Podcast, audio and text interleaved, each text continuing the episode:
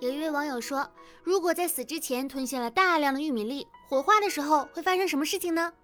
回答：本人是在殡仪馆工作的，来认真的回答一下这个问题。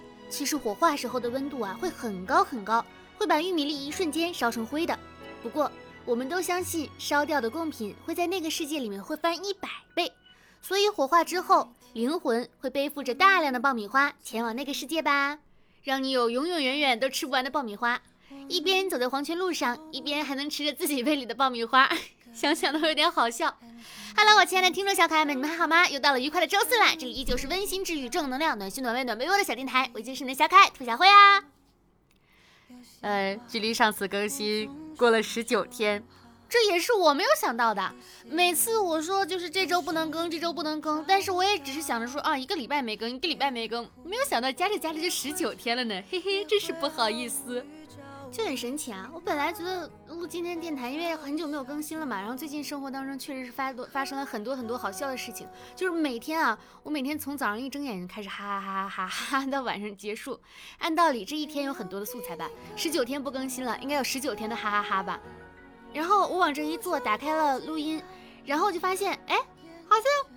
也没有什么值得分享的嘛。然后刚才甚至是打开了我的群聊，就是搜索哈哈哈。我想说有什么好笑的故事可以讲一讲呢？我每次打开哈哈哈上查找上下相关，都是其他人的哈哈哈。我说啊，所以每天在哈哈些什么呢？又不能为我的电台提供灵感。然后我就总结出来了，傻乐是一种福气。如果能够每天傻乐，那就是一种天大的福气。有一天晚上，就是在朋友家，就是我们两个嗯睡在一起。然后呢，躺在床上，突然之间就聊天聊天聊天，聊着聊着聊着就聊到了面相这个问题。我就说，我说其实啊，咱俩差不多。呃，之前有人跟我说过，就是我如果不张嘴不讲话的话，就是看起来很凶很凶那种面相。但是其实我个人感觉不是啊，就是。然后他说，我说你其实也一样，他就大为震撼。我们两个半夜起来就是问各种人说啊，你觉得我们两个谁不讲话的时候谁更凶？现在想想就是。脑子有病极了，就好有病啊！为什么大半夜问问这种送命题？没有一个人回答我们。然后后来我们就出去跟另外一个朋友吃饭，另外一个朋友就说，其实是这个样子的，所有的人，当他闭上嘴巴不讲话的时候，看起来都不是一个很好相处的人，因为这个是你的外在呈现出来的一种东西，你的情绪会影响到你的面容，你当下可能不在乎，或者是没有很高兴。或者是也，但也没有不高兴，但你呈现出来就会是一个相对负面的一个东西，大家就会觉得哇，好厉害，大佬，就是啊，不好接近，不好相处。实际上，这个是你的情绪在对你的个人作为一个保护，不然你面相就告诉人家你是一个社恐，你是一个胆小鬼，你你不敢跟大家讲话，你现在手足无措，你不知道自己该干嘛，以及我超弱的，以及我超温柔的，以及我超好欺负的吗？所以啊，我觉得如果被人觉得你第一眼的面相还挺不好接近的，其实对你是一种变相的保护，因为只有了解你的人才会知道你有多么的可爱，多么的容易被欺负。哼哼。因为往大了说啊，人在宇宙当中呢，连尘埃都算不上，所以呢，在这个世界上，大部分人也是没有任何的存在感的。对于社会呢，也没有什么实质性的推动，我们的一举一动也不会对他人产生什么样的一个影响。所以说，我们要轻装上阵，没有什么事儿是过不去的，一定要开开心心的。有一段话就是说啊，大胆去做，不要怕，没有人在乎，就算有人在乎，人又算是什么东西呢？开开心心的做自己，轻轻松松的去享受这样的一种快乐，真的挺好的。同理啊，就是人在宇宙当中呢，连尘埃都算不上，就是没有什么存在感。所以呢，如果大家遇到了问题，很沮丧、很难过、很沮丧、很难过，觉得生活过不下去了，好 emo、好 emo 啊！可能你觉得自己是一个很大很大很大的大笨蛋，这个世界上怎么会有我这么蠢皮的人呢？但是你有没有想过，从宇宙的角度来看，你只是一个很小很小很小很小很小很小很小的小傻子。这么一想。好像有被安慰到了，又好像没有被安慰到，豁然开朗，另辟蹊径啊！如果做不到别的，就做到去修炼一下，有一个强大的内心，就像小猫咪一样。你以为小猫咪是不知道自己做错了事情吗？你以为小猫咪不知道你的言语里面对它是不满还是喜欢的呢？小猫咪什么都知道，小猫咪只是不在乎你罢了。因为其实就是，嗯，猫的耳朵呢会有三十二块的一个肌肉，听力的范围是人类的三倍。但是呢，它如果听到不愿意听到的话，不想听到的话，他们就会假装听不见。真的，你还不能，你还不能说什么，毕竟你在说人类的语言，它真的听不懂吗？他什么都能听得懂。不要怀疑你家的猫是聋子，它就是单纯的不想理你。有一种日常的状态，就是所有人可能都会有的一个日常的一个状态，就是囚禁在了一个心理的一个循环当中啊。比如说想看书啊，读了两页觉得啊好无聊啊，然后就玩会儿游戏吧，振奋一下心情。玩了两下有点忐忑，觉得我怎么能够如此的浪费时间、荒废生命呢？太不像话了吧？那要不去写点东西？打开办公软件干了两行活，然后发现哎我没有什么想法，那要不看会儿书就会有点灵感启发了。然后于是又合上电脑开始看书，看了两页还是觉得无聊，要不玩会儿游戏？就是他会陷入一个这样的一个微妙的循环当中。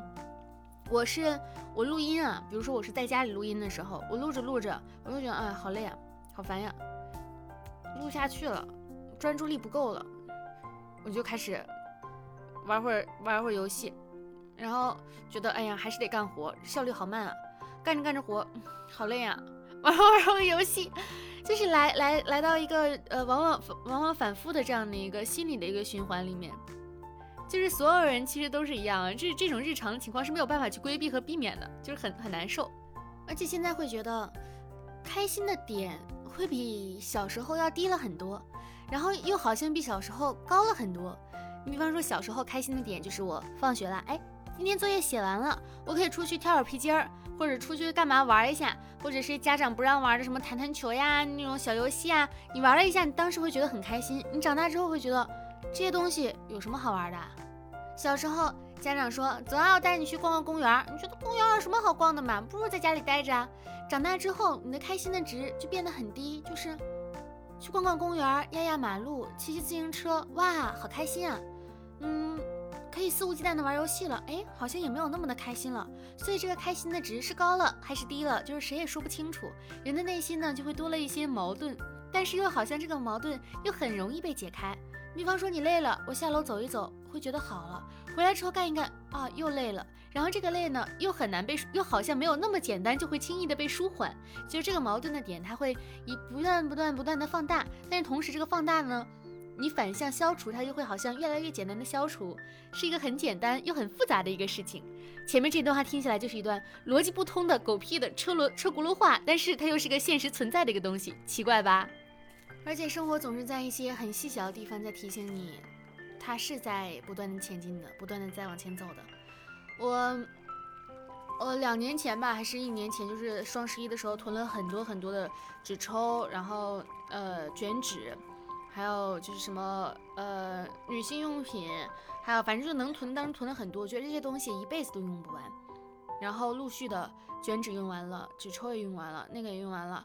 就是慢慢慢慢这些东西都用完了，你会发现啊，原来这些一直在使用的东西，你觉得量这么大，然后它也会慢慢慢慢慢慢慢慢慢的消失掉。时间是一直一直在往前走的，你会觉得啊，原来是这个样子的呀，就是手中握沙的感觉，就是一个小沙漏的。前天晚上就是呃收工，然后呢我就跟我的朋友骑车回家。本来说就是吃饱了饭嘛，就很就有点有点撑，说是骑骑车吧，然后骑到，因为那里离家里的位置有点远，就是要骑十一公里。我们就说那骑着骑着到中途，然后坐个地铁再回家就很 OK。我们俩一路骑车一路聊天，然后真的骑到了家，骑的就是 很爽，因为一直在聊天，就是也会聊很多很多的东西，就感觉很快乐。而且中途路过了一个隧道，很长的一个隧道。就是，而且晚上嘛，就十一点多，天很黑，但中间它是有一盏黄色的一个光，就是打下来之后，你会觉得那个隧道非常的幽深。我们两个就停下来在那边拍照，就是其实想想啊，挺好看的，挺美的，也挺诡异的这个感觉。就是生活当中会有很多这种你不期而遇的一个小美好，你不知道怎么选择的时候，你当下选择了一个你如果不这么选的话，你就会遇不到的一样的一个风景，真的挺有意思的。我这辈子我都想不到，我骑自行车能骑十一公里，我现在都觉得自己牛啊牛啊牛啊！有的时候你会觉得，嗯，经常有人很不了解你，不知道你是干什么的，不知道你是干嘛的，然后他们对你的很多消息可能是滞后的。因为我以前在很早很早以前，就我大学刚毕业的时候吧，在一家公司上班，然后呢，这距离我大学毕业已经好多好多年了，我一六年毕业的，你们想想吧，二二年、一六年，这这这这。是吧？好多年了。然后前两天就一直有人在问我说啊，你你还在那里那里上班吗？所以嗯，你能不能帮我怎么怎么样？我说我已经离职很多年了。他说那你能给我推荐个你们同事吗？我说我已经不认识现在的那里的员工了。我当时就想说他对我毫不关心，在想起有事情的时候会想到我。然后我就想说，可能身边很多的这种就是你朋友圈里面的陌生人。你微信里面的陌生人对你都是这种停留在几年前的一个印象，停留在你们初识的印象，他们并不知道你现在在干什么，也不关心你现在在干什么。直到前段时间，就是我我所在的行业里面出了一点事情，然后这个时候呢，身边各个其他行业的人都来问我了，说，哎，怎么你知道什么什么故事吗？这一刻，我觉得大家好像对我也不是那么的漠不关心的，就是起码好像还是很多人知道我在干什么的。但是这种感觉给我的一种感觉就是很奇妙，嗯，怎么来形容这种感觉呢？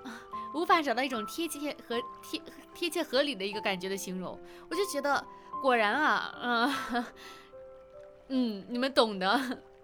前天很神奇，就是说我刚好看到一个微博，就说你们知道吗？天堂伞的伞骨有很多都是监狱里面的工友制作的，就是手工制作的伞骨。